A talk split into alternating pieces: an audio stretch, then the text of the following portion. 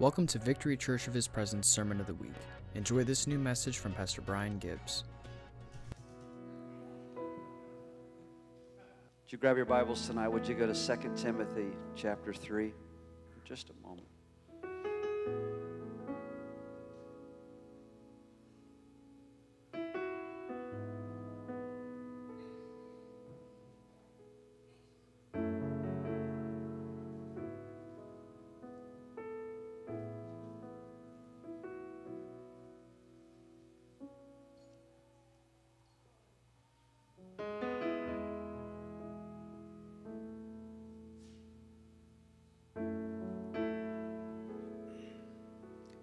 Important that we feast upon the heart of the Lord. It's a mad, mad world we live in, isn't it? It's a mad, mad world we live in. So important that when we come together in any setting, but corporately, that we feast upon the heart of the Lord so that we're refueled. We all need refueled. We need refreshed tonight. And we've received it right out of the presence of the Lord. Right out of the heart of God. We've received it. It's so important. So be encouraged tonight. Are you encouraged? Me too. Me too. This is such a blessing. This, this is a special blessing. I'm just starting to kind of take it in. It's a really special blessing. Pastor Gene, thank you so much. I love you. Love you so much.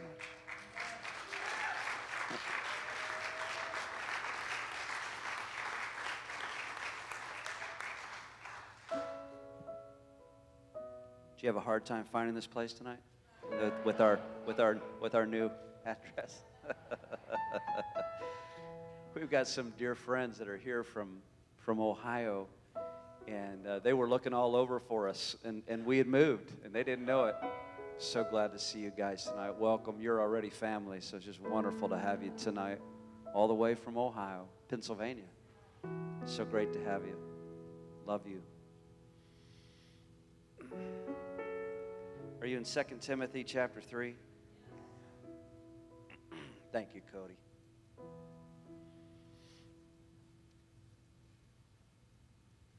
I don't know how this word, actually, it's never premeditated how I really think a word is going to come out. And sometimes I feel like I'm teaching.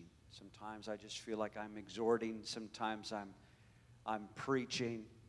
Um, sometimes I feel like I'm in a prophetic mode. Um, but it's never really premeditated how the word ends up just really pouring through my heart to come and to give to our body. So, would you just, however it starts coming, would you just receive it? Would you do that? However it starts coming, would you just receive it? Amen. So, we thank you for your word, Lord, as we set our attention. We set our attention to your word, oh God. Thank you for your presence, but we thank you for your word. In Jesus' name. 2 Timothy, I'm going to begin to read out of the Passion Translation, if you have the Passion Translation. In verse 1, but you need to be aware that in the final days, the culture of society will become extremely fierce. Hmm. People will be self centered lovers of themselves and obsessed with money. They will boast of great things and they will strut around in their arrogant pride and they will mock all that is right. They will ignore their own families. They will be ungrateful, ungodly. They will become addicted to hateful and malicious slander, slaves to their desires. They will be ferocious belligerent haters of what is good and right. Slaves to their desires. They will be ferocious, belligerent haters of what is good and right. With brutal treachery, they will act without restraint, bigoted, and wrapped in the clouds of their conceit. They will find their delight in the pleasures of the world more than the pleasures of loving God. They may pretend to have respect for God. Everybody see that? They may pretend to have a respect for God, but in reality, they want nothing to do with God's power. I saw a video this week of Chelsea Clinton, the daughter of Bill and Hillary Clinton, saying that she is deeply, deeply religious and that it would be very unchristian to abolish Roe v. Wade and do away with abortion. They may pretend to have a respect for God, but in reality, Let's stay in reality. They want nothing to do with God's power. Stay away from people like these. For they are the ones who worm their way into the hearts of vulnerable women, spending the night with those who, captured by their lust, steeped in sin. They are always learning but never discover the revelation knowledge of the truth. History has given us an example of the Egyptian sorcerers Jannes and Jambres, who stood against Moses in their arrogance. So it will be in the last days with those who reject the faith, with their corrupt minds and their arrogant hearts, standing against the truth of God. Standing against the truth of God.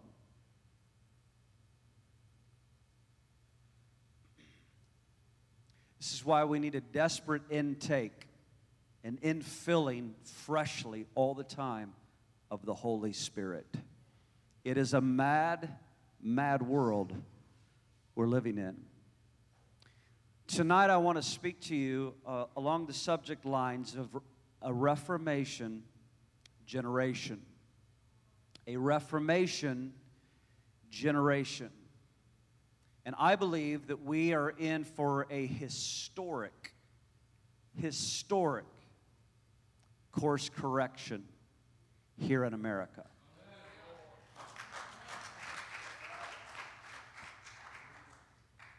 Honey, would you take that?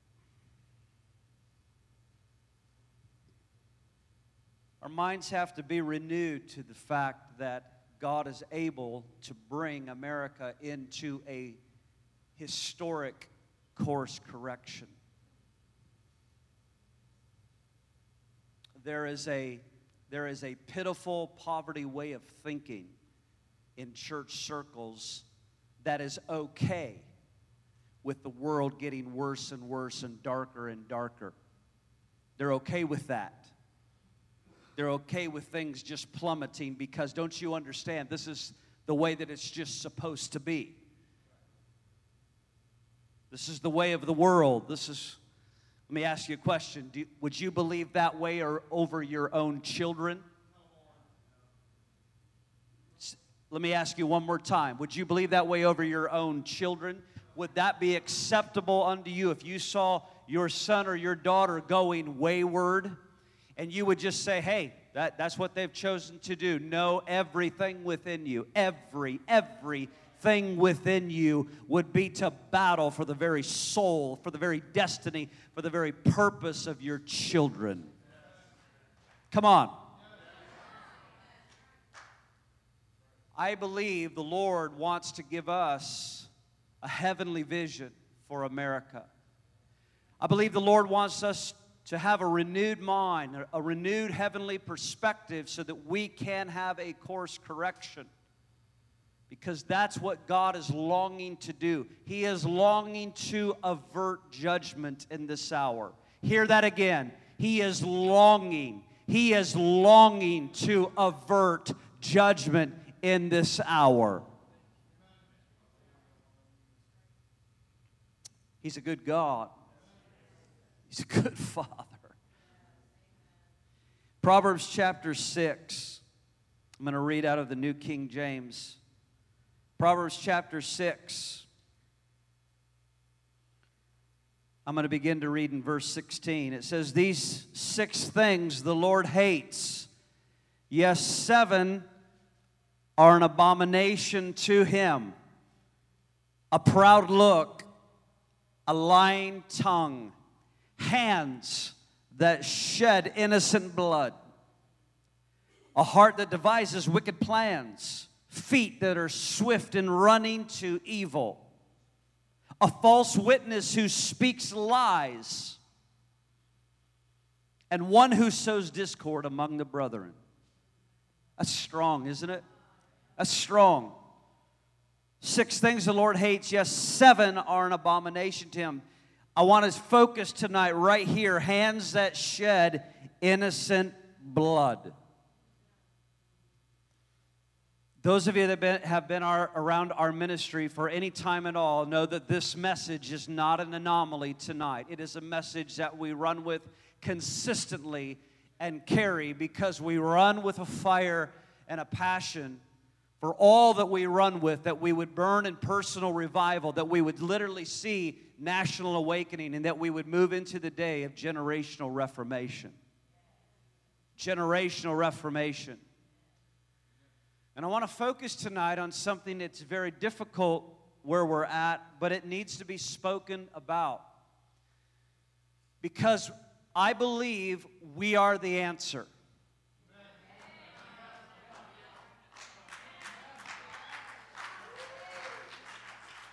I believe you are the answer. You are the salt and the light.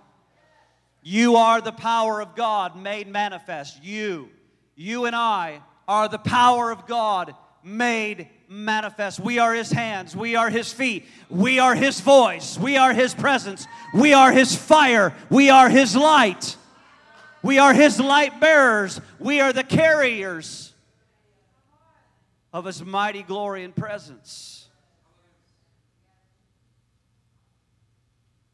In Jeremiah chapter 8, Jeremiah is addressing a wayward Israel that has just run amuck.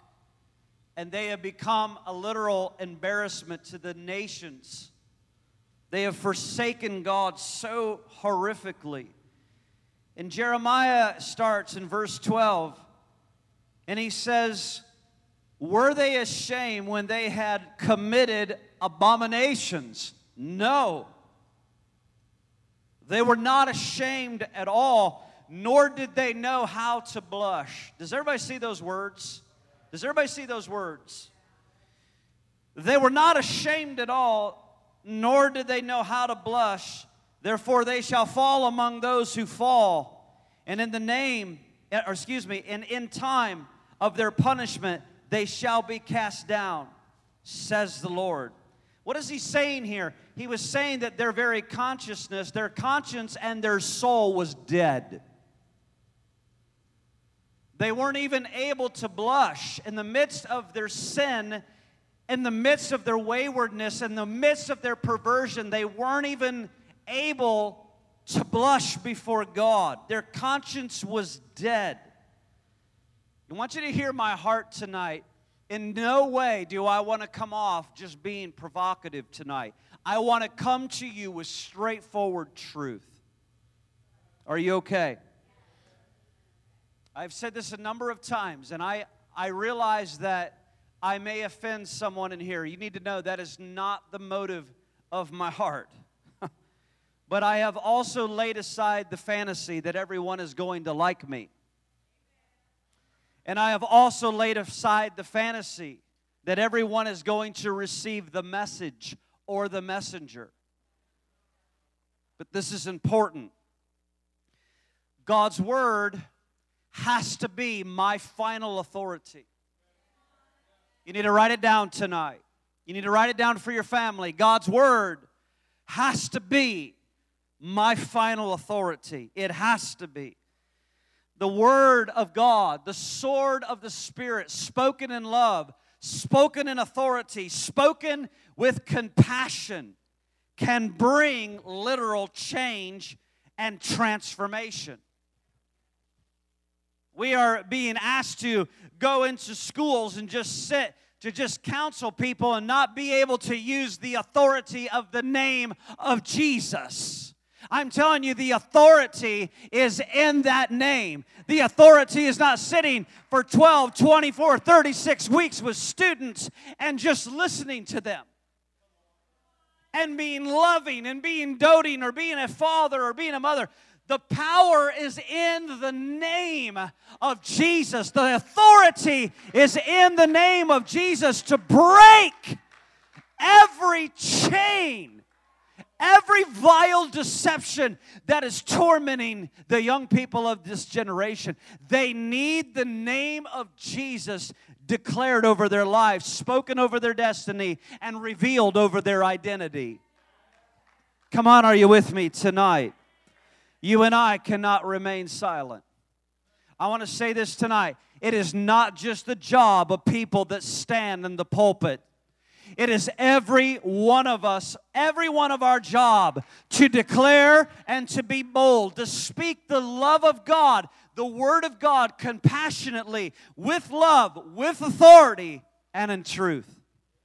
Are you with me tonight? I was reminded of something I went through about four years ago. I was invited to speak and minister at a very large, what you would call a mega church.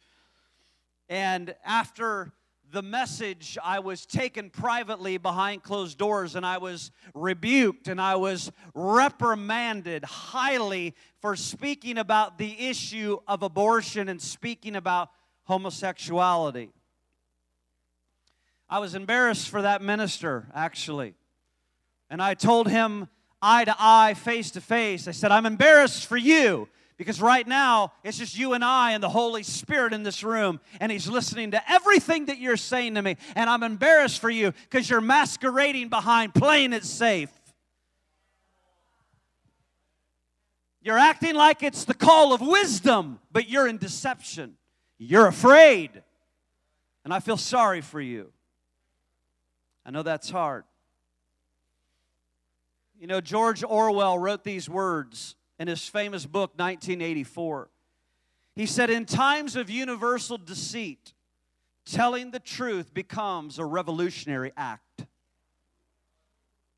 It's prophetic. so prophetic. We can be silent no more, ladies and gentlemen. I am recognizing, and I, I want to keep just feeding this vocabulary into our family. I am recognizing that God is building a powerhouse house. This is becoming an embassy, an embassy of heaven of ambassadors and messengers that God is going to thrust you. He's going to ekballo you, as Lou Engle would say. He will ekballo you. He will cast you out into the harvest field. He wants to send you as His ambassador, His messenger. I'm speaking to you tonight as such. Are you with me? We can be silent no longer. I had a call, and I'm not going to reveal the name of this pastor. He's a very prominent pastor. He's known nationally, he's actually known very well internationally. I was on the phone with him, and he shared with me that recently he had went into his prayer closet and he repented with tears before God. Because he told me he said Brian in 40 years of ministry I have only spoke one time publicly on the issue of abortion and why it's an abomination unto God.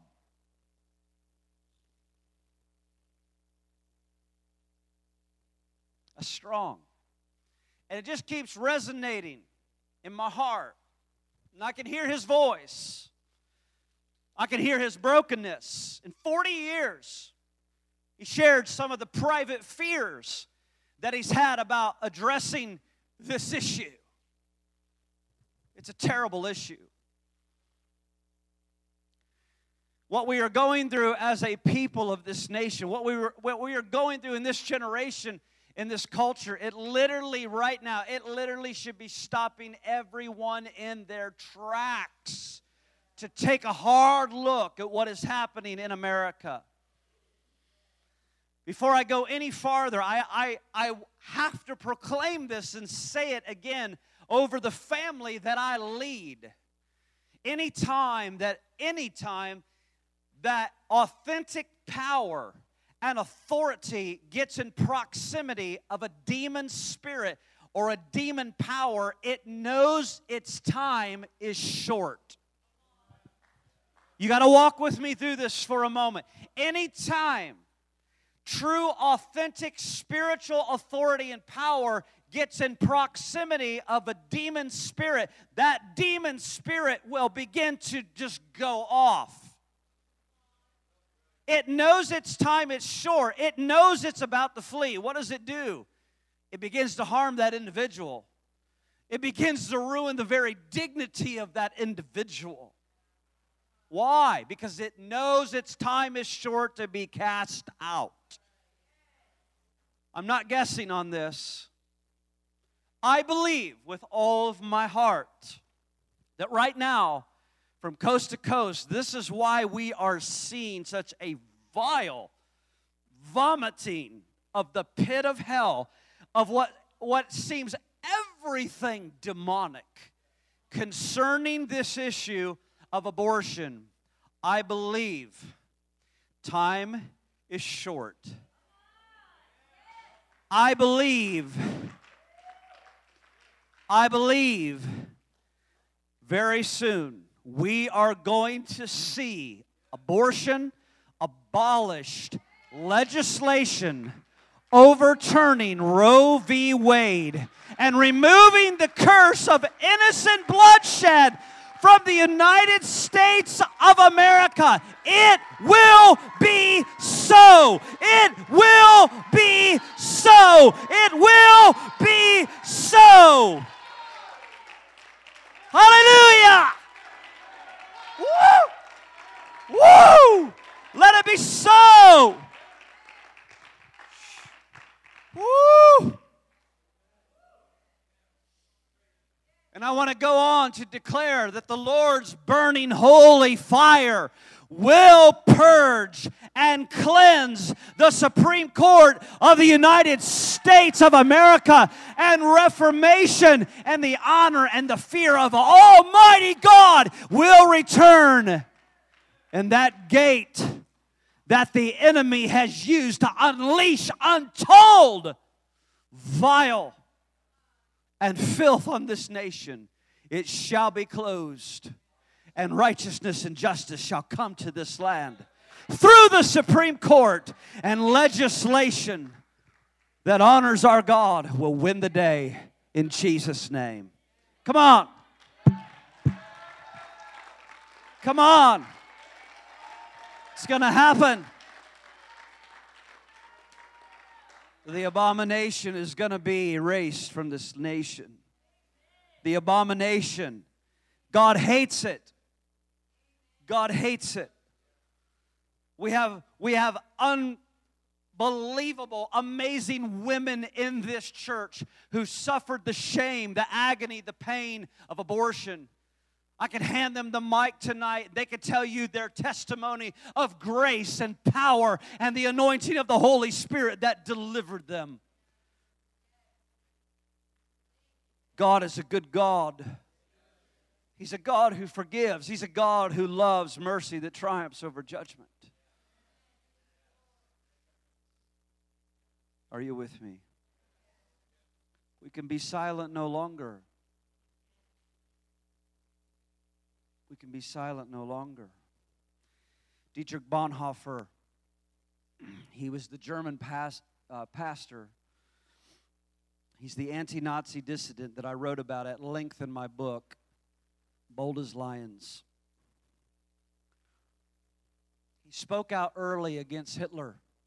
He spoke out early against the Third Reich. He spoke out evil against the just all the vileness that was being unleashed upon Germany. Throughout his story, he, he literally ran for his life. He and other theologians, they had a Bible school, they had a training school. Dietrich Bonhoeffer, one of his best friends, Karl Barth, who was an amazing theologian, and other friends, they were literally running from the Gestapo running for their lives and hiding to try to keep their school of ministry going and teaching. Think of that. Think of that. I think about things like this all the time. What they had to do to literally keep the fire burning, the dangers that they were in, the peril that they had to get away from. In the book, The Cost of Discipleship, we're going to begin to provide these at our bookstore. The Cost of Discipleship, absolutely powerful by Dietrich Bonhoeffer. This is what he said, and I want you to consider his words tonight. You may want to write them down. He said, Silence in the face of evil is itself evil. One more time. Silence in the face of evil is evil itself. God will not hold us guiltless, he said. Not to speak is to speak. Did you hear that? Not to speak is to speak. Not to act is to act. Did you hear that tonight? Martin Luther King Jr., he said these words. He said, To ignore evil, we become an accomplice to it. Wow. If we ignore evil, we become an accomplice to it. These words ring so loud and clear, specifically for the church that is in America right now. Right now. But, folks, there is an evil. There is a real evil that is even surpassing the levels of the Holocaust, of what we know from the wiles of the Third Reich, from Hitler. We have surpassed 60 million human souls and destinies. Since my birth year, my wife's birth year, 1973. And now we have moved from just killing babies. Now we're dismembering them. Now we're selling their body parts. Now we're murdering struggling infants who have survived the brutality of an abortion. America's losing its soul. Did you hear me? America is losing its soul. Remember, you're part of the answer. Remember that. You're part of the answer. Jeremiah 8 and 12, one more time. I got to read it to you again.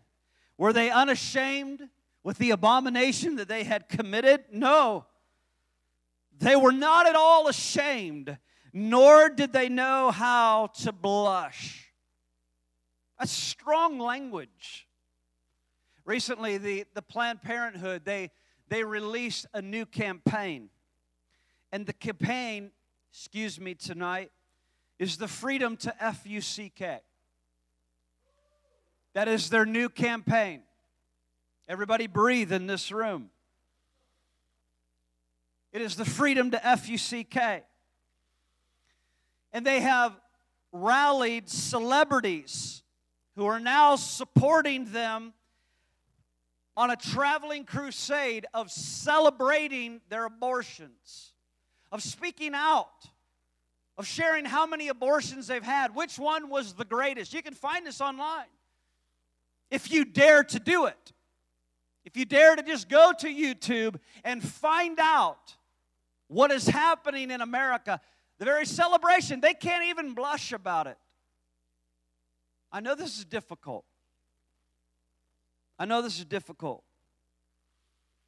But the movement they're saying is to shout your abortion shout your abortion. In other words, they're telling us now you can brag about your abortion. Go ahead and brag about it. Come on out about it. See, my point tonight is this is that America is in desperate need of an awakened conscience. America is in desperate need of an awakened conscience. In Psalm 119, put it in your notes tonight. Don't just look at a screen, put it in your notes. Psalm 119, verse 53. It says, Horror has taken a hold upon me because of the wicked that forsake your law. Horror has taken hold upon me. Listen, I know the strength that's in this body. I know the amazing people that I have the privilege, my wife and I have the privilege of leading and building and strengthening and edifying and refueling. I know who's in here. But I also know there is so much of the portion of the church who has insulated their lives so hard. They, it's, it's like working a full time job. They have worked so hard, so hard to insulate their world and their lives from any of this kind of information trafficking in their family or in their world. We need to stay educated. We need to keep our eagle vision open. And if so, we need to let God break our hearts to look at the despicable things that are an abomination to Him. We need to be moved and broken. As I wrote in my book, my first book, as I was there in Dallas, and I wrote these words I said, Look into the darkness and do not turn your face away from it. Look into the darkness and let God break your heart.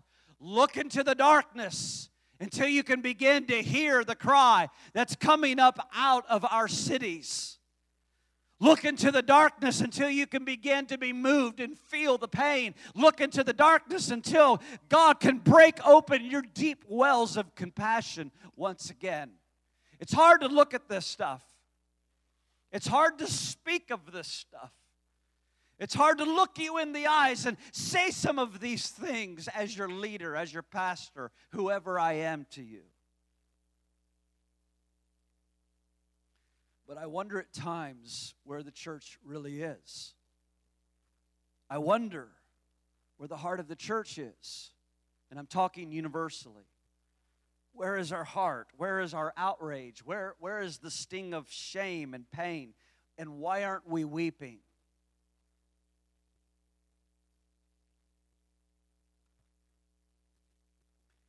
The last three, four weeks, I've watched people just put stuff out on social media. And I've said, oh God, you know, I've got, I've got plenty to say myself. I've got plenty to say. But have I been broken? Have I been able to shed tears? And God, I don't want to say anything unless I can shed tears. I don't want to say anything unless my heart is truly in union with you. I want my heart to be in union. I want my heart to be broken. I want my heart to be moved. I want to feel what you feel, Lord. Before I write, before I speak, I want to feel what you feel. And I'm going to tell you, see, part of this journey is that so many Christians are insulating their lives from really feeling the pain and the agony of the Lord, or dare I even say the word, to begin to hate the things that God hates. To begin to literally hate the things that God hates. Can, can we go there? Can we go there to begin to hate the things that God hates? It doesn't mean that you hate people. It means that you hate every diabolical sin that is robbing them from a life of beauty in God. A life that is blessed, a life that is kissed with the favor of God, the goodness of God.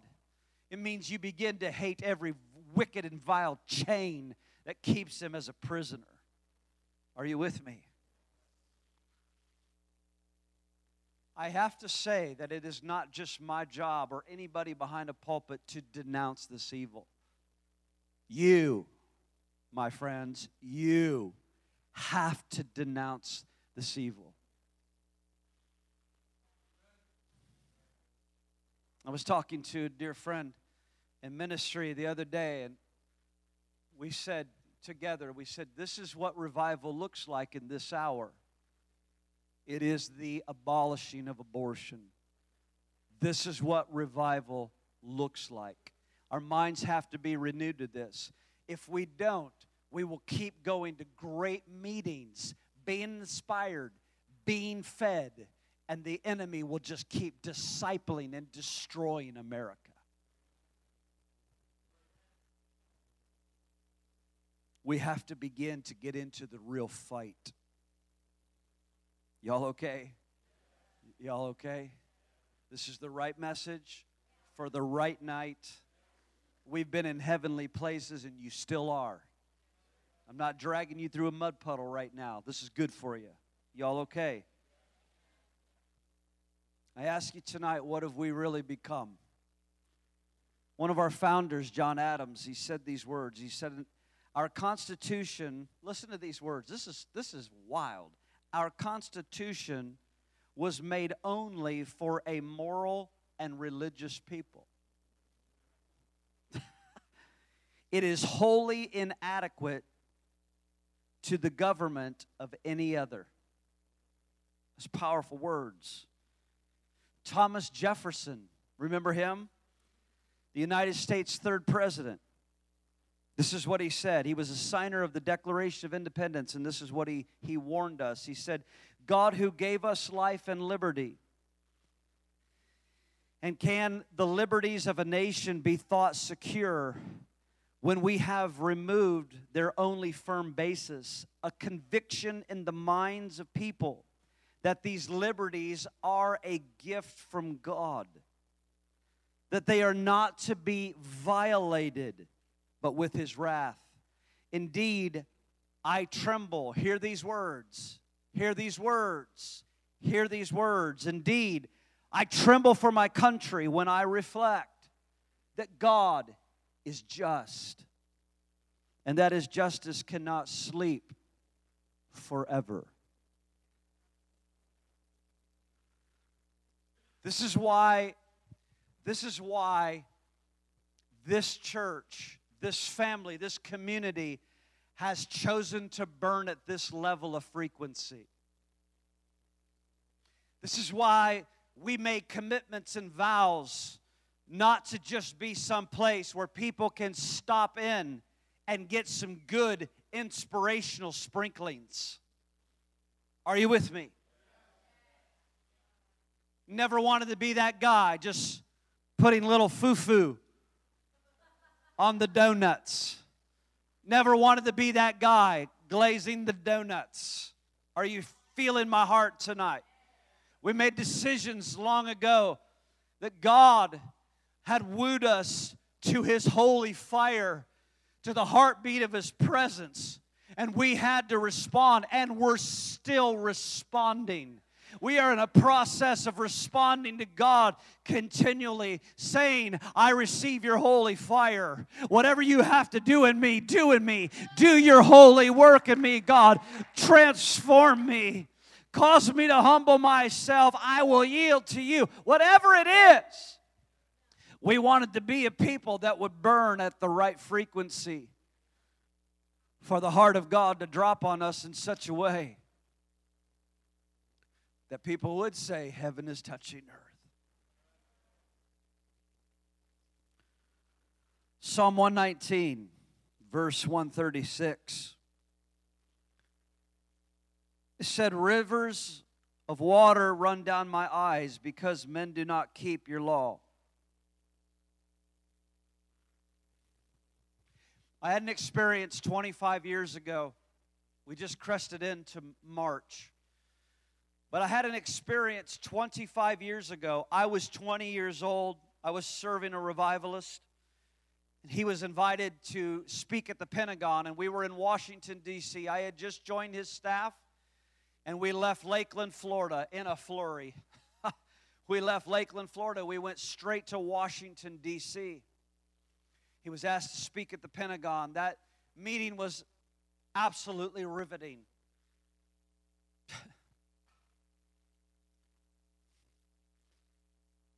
I told my wife today, you hear of these stories of how people's life, they, it, it passes right before their eyes before death. I don't know how they interviewed those people or got that information. I, I really don't know. it's still it's it's up for grabs. But here recently, it's like the Lord has been thrusting me into that moment in the Pentagon in Washington, D.C., and reminding me and taking me through a very quick snapshot of the outpouring of the Holy Spirit that was going to hit America and that we would be right in the middle of the greatest outpouring of the Holy Ghost. And as I sat and listened to the man that I was serving, God just began to quickly show me a quick snapshot of power being unleashed and being unveiled upon the United States of America. And I saw my place in the ranks.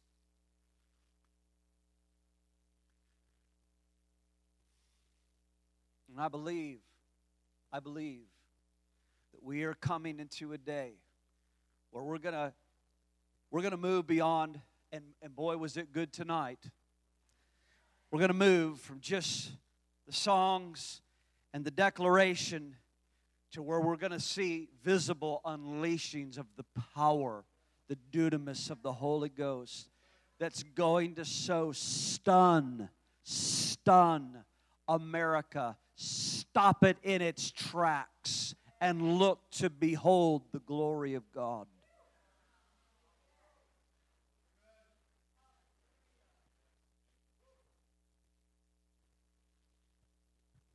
I've told this dream before, and, I'm going to tell it quickly. I had a dream, this very strange dream, and I was in the Ohio State University football field, and it was filled with thousands of campus students. And I was on the football field walking. There was probably 300 bodies of university students that they, they were flopping like fish that had been caught out of a lake and you just throw the fish up on the pond their bodies were just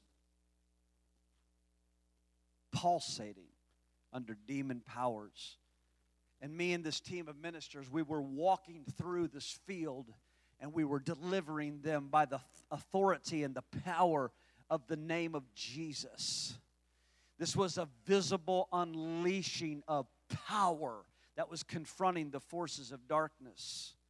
And international news was there capturing these moments. I remember waking up and the Lord the Lord had been dealing with me about these silly safe spaces that were they've been putting up. And the Lord told me, He says, My idea of safe spaces is different from everybody else. And the safe spaces that are coming is going to be where God is visibly unleashing His power and His anointing and His glory. That's going to be the safe space. People will run into the safe space because it's safe to run home to a good father. It's safe to run home to a good father. It's safe to run home to a good father. Rivers of water, they run down from my eyes because men do not keep your law. I remember months ago, and I was speaking a message called Try Tears. I think everyone will remember that message concerning what we released that night. Try tears. I don't want us to move away from a place of brokenness because it keeps us humble. I don't want us to move away from God putting His heart on our heart so that we ever get running in a way that seems to be our own strength or our own ability or our own voice or our own opinions and opinions are like noses, everyone has one. But that we would run in such a way that God would lay His heart upon us, that we would stay broken. It doesn't mean you, you can't speak with authority and power and unction, but it means that it comes from a place where God knows He has you fully. That's a good place to be Don't be afraid of tears. Don't be afraid of brokenness. Don't, don't be afraid of the Holy Spirit taking hold of you in such a way that it rattles you, that God moves upon you in such a way that you're up at night and you're riveted, and all of a sudden you you you you become aware of the walls that you worked so hard to build. All of a sudden they're melting like wax at the presence of God. And God is saying, Son or daughter, I want you to look at this. And I want you to be broken. And I want you to be moved and I want you to let this hurt. Let it hurt. Jeremiah chapter 9 and verse 1. This is out of the New Living Translation.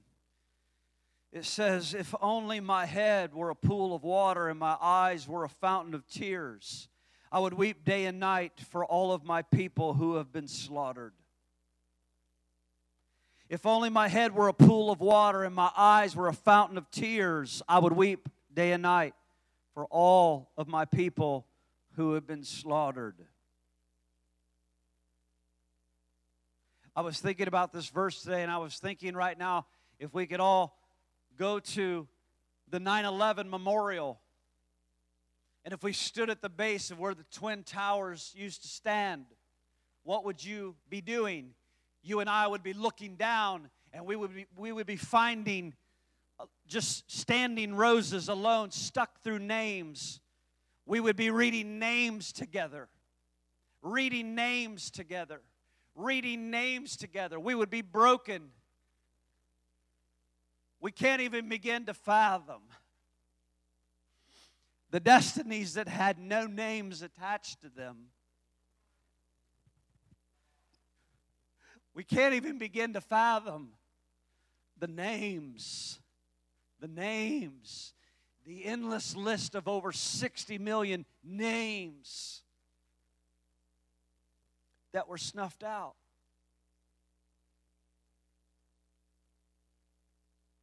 The church is going to respond right in this hour. I believe it. The church is going to respond right in this hour. And I believe that authority and power is going to come from a place of brokenness. We're going to speak, we're going to speak right. We're going to speak with truth. We're going to speak with compassion. We're going to speak with love. But it's going to be anchored out of a place of genuine brokenness. I hope you can receive this tonight.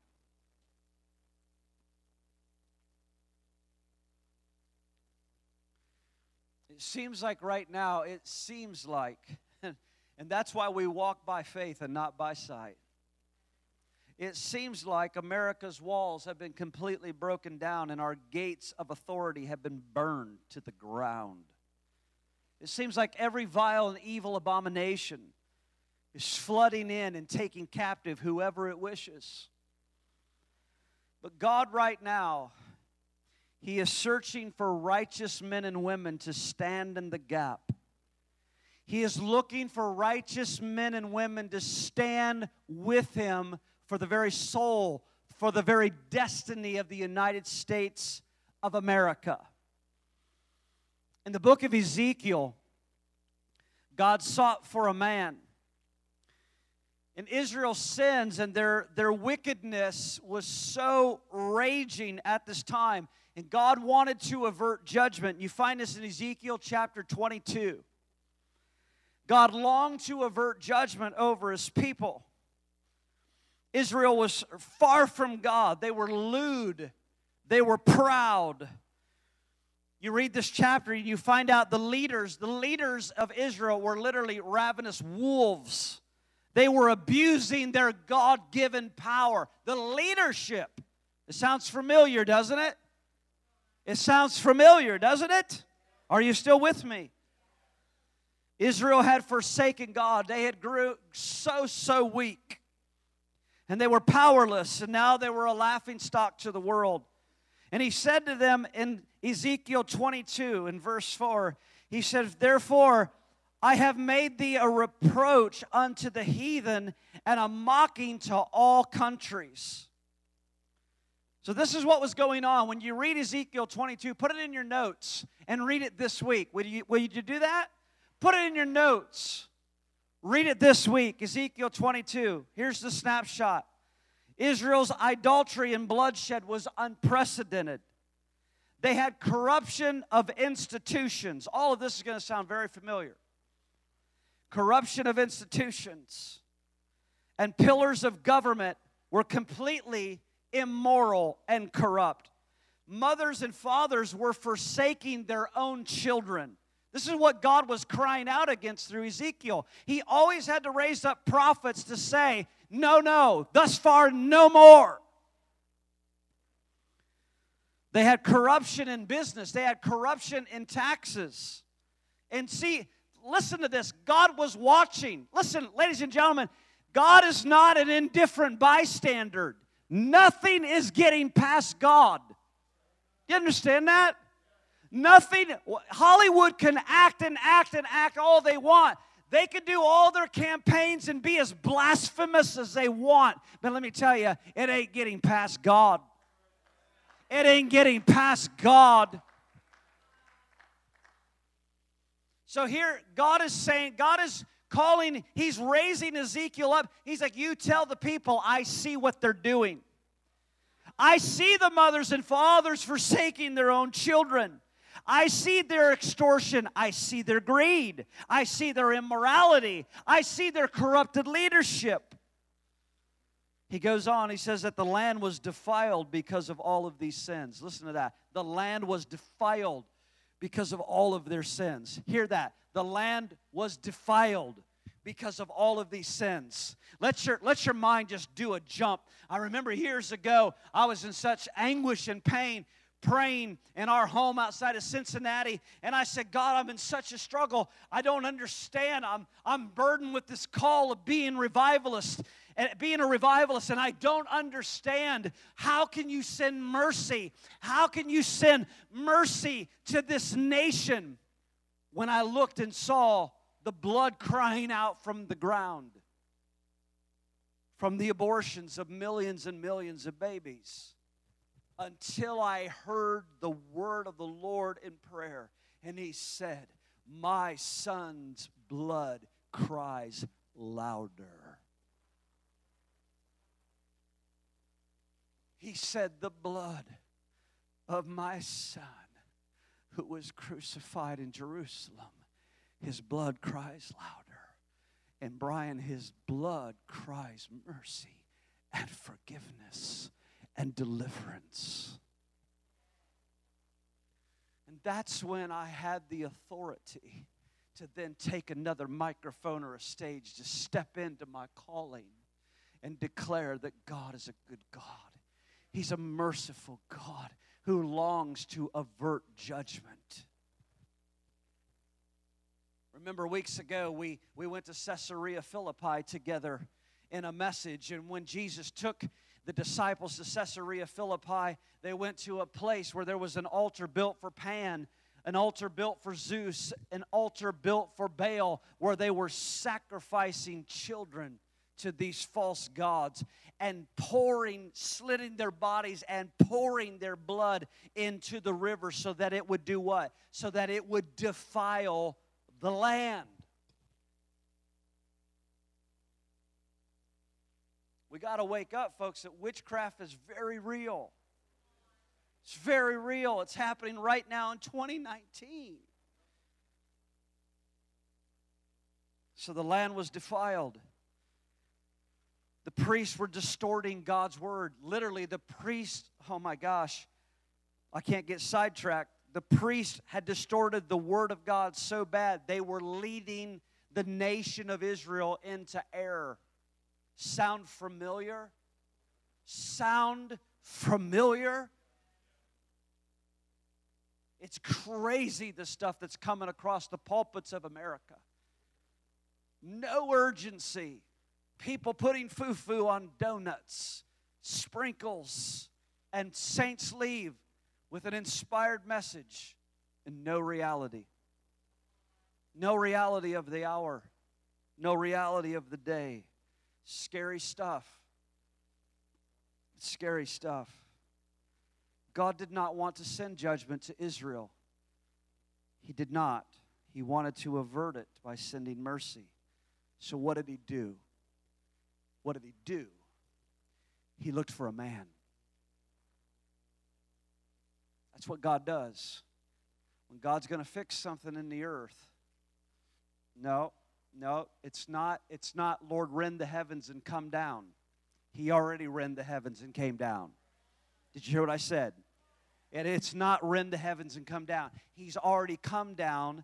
The Word became flesh and dwelt among us. But now, who has He given authority and charge to?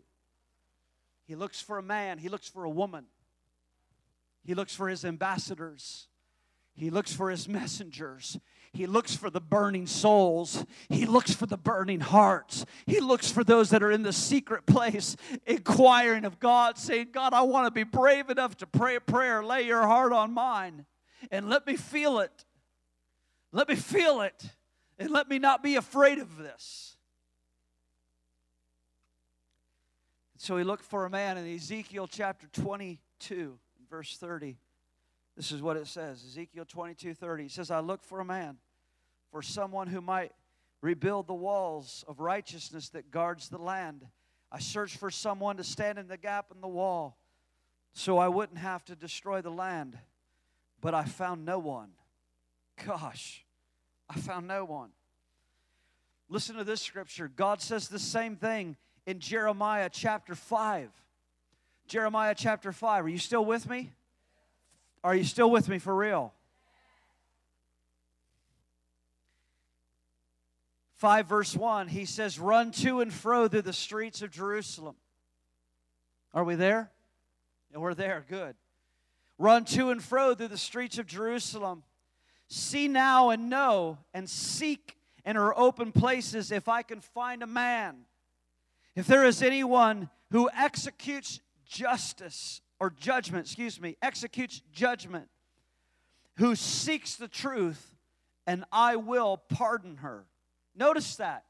God is saying, I will pardon an entire nation. I will pardon an entire nation if just one can stand in the gap. I've got good news. I saw 59,000 last Saturday standing in that place in Orlando, Florida. I saw 59,000 lift their shoes to God and say, God, here am I, send me. Make me your ambassador. Make me your messenger. Fill me with fire. Fill me with your vision, and I will go. I will go. I'm telling you, the church is answering, and we are part of the answer, and we are part of the solution in this hour. And I know the company of people that I keep. I know the people who pray in this church, this family called Victory. I know you are the company that says, God, here am I, send me, use me. Send me, use me. God is still looking for men and women to build the walls, to stand in the gap. How many of you remember the Marine Corps? They used to say that we are looking just for a few good men. How many of you remember that slogan?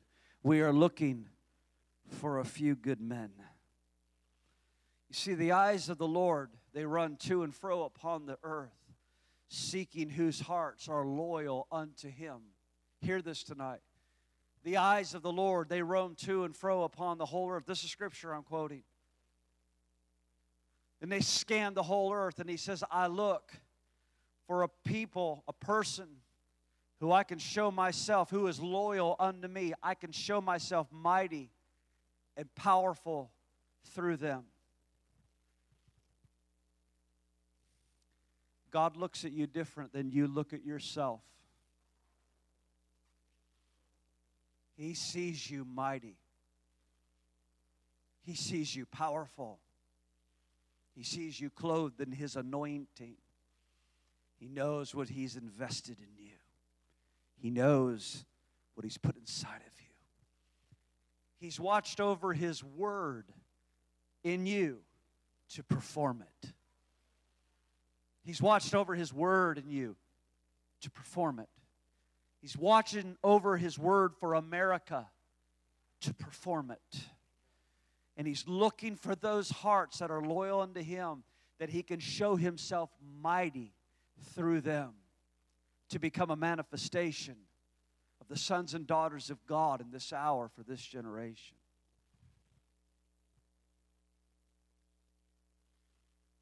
You and I are the Reformation generation. Re- revival looks like abortion being abolished in America. Revival and awakening looks like the Supreme Court being cleansed and purged and purified. That that gate is literally purified.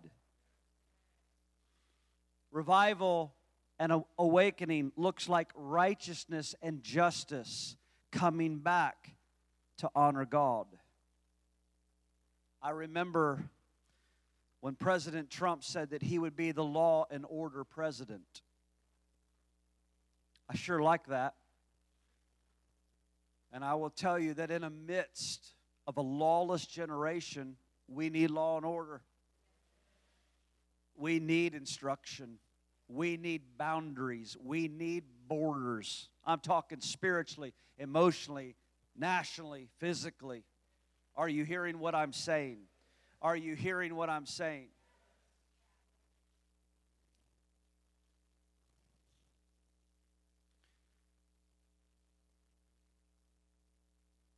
I remember being rebuked in that room at a mega church. I was told that I was being political. I was told that I was moving into a political spirit because I was willing to speak about abortion and homosexuality in this hour and many other things. I was told I was being political. I said, No, you're wrong. I'm being prophetic. I'm not being political. These are not political issues, these are biblical and moral issues.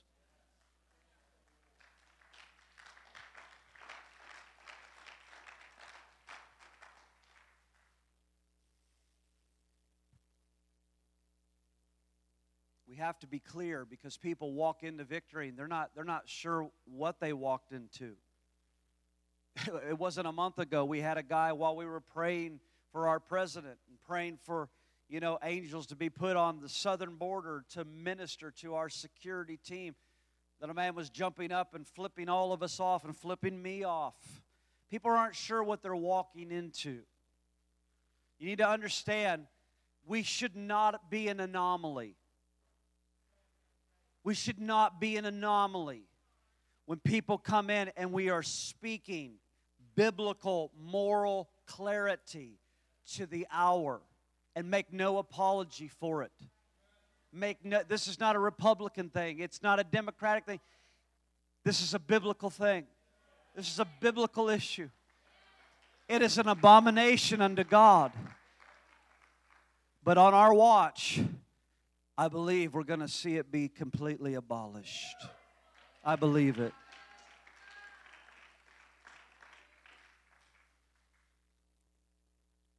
We're going to close with a scripture that we've prayed a gazillion times. and that's Second Chronicles chapter 7 verse 14. You're going to see it on the screen. And the words ring true in this hour, ladies and gentlemen. What does revival look like? This is what it looks like. Read it, declare it. If my people who are called by my name will humble themselves and pray and seek my face and turn from their wicked ways, then I will hear from heaven. I will forgive their sin and I will heal their land. That's good news. That's good news. May God sweep us up. Amen. Go ahead. Go ahead.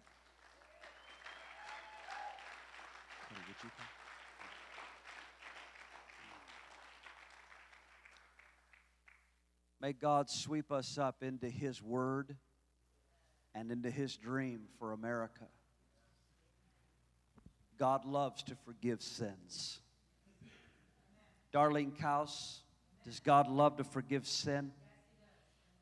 Brent Gibbs, does Jesus want to heal our land? Yes, he does. Yes, he does. He wants to forgive our sins. He wants to smile upon us. How many of you believe? Don't shout. Don't, this is not for pom poms and high kicking. How many of you believe that with God all things are possible? With God, all things are possible.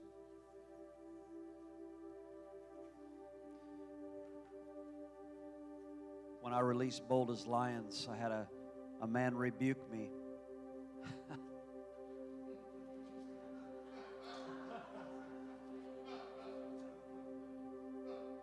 he said, How dare you say this is an hour of transcendence?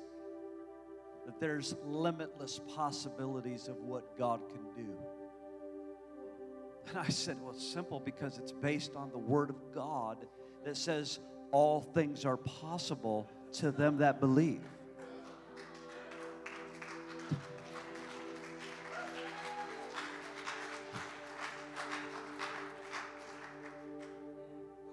Can our heart and can our heart and our mind be renewed? Can we get renewed to the fact that God can bring a historic course correction to America. I ask you, I ask you to wrestle with it. I ask you, could America's debt of $22 trillion be erased? I ask you, what is possible? Could Planned Parenthood could all of their real estate be shut down coast to coast? Could it happen that all federal funding backing it could literally be taken out of its reservoirs? Dream with God, pray with God, pray with the Holy Spirit, believe be fierce in your prayer. Be strong, be powerful in your prayers. Be powerful in your declarations over the United States of America. Be powerful and diligent and faithful in your declarations over our president, over our military. Are you hearing me? Victor, you guys are watchmen You guys are watchmen, you're warriors, you're worshipers. Look at you go. you're worshipers, the burning hearts of this church. You're, it's just magnificent. Brent and I say all the time, my gosh, the best people ever are right here in victory. It's amazing. You're worshipers, but you're warriors and you're watchmen. Let's be vigilant on our watch. Let's be sober. Let's be a, a voice. Let's be a mouthpiece for God. Let's speak courageously. Let's not be silent. Amen. Would you lift your hands? It's been a joy to preach in here tonight. really, it's been a joy to preach in here tonight. So happy you're here. Honey, would you just join me, please? Just lift your eyes to heaven tonight and your hands to heaven. In the name of the Lord Jesus Christ, you are commissioned as God's ambassadors and God's messengers. You are His anointed ones. You are His anointed ones. His favor rest on you. His counsel, His wisdom, His heart and mind, His revelation ha, his wisdom. You are his son and daughter. You are his answer. You are his solution. You are blessed. And you are so loved. So tonight I say, we say, go. go. May the Lord send you from this house this week. May you be impactful. May you be impactful. May you share the power of the gospel. May you declare the glory of the gospel. May you be fearless. And even if you feel fear, let the Lord bulldoze it for you. Even when you feel insecure, let Him bulldoze it for you. He is your waymaker. I heard Donna's tambourine tonight. Pick that up, Donna. I heard that tambourine. I was standing over here. Yeah. And suddenly, I could just see Miriam on the other side of the Red Sea. And the sea was shut, and Pharaoh and all the enemies were drowned. And Miriam and the mighty women of God, they picked up their tambourine and they began to dance and sing and declare how the Lord had drowned their enemies in the midst of the Red Sea. And they began to rejoice over their enemies. Who is our God? He is the waymaker. Where there looks like there's no way for you. My friends, where there looks like there's no way for you, God will blow open the way for you. He will make a way where there seems to be no way. He will open up your Red Sea for you. He will make a way for you.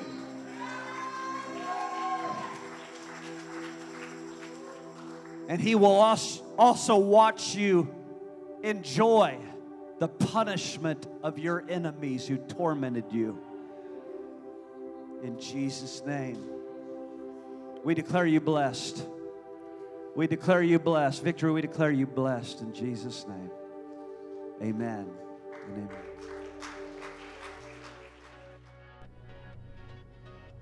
Thank you for listening to Victory Church of His Presence Sermon of the Week. For more information, go to our website at victoryfla.com.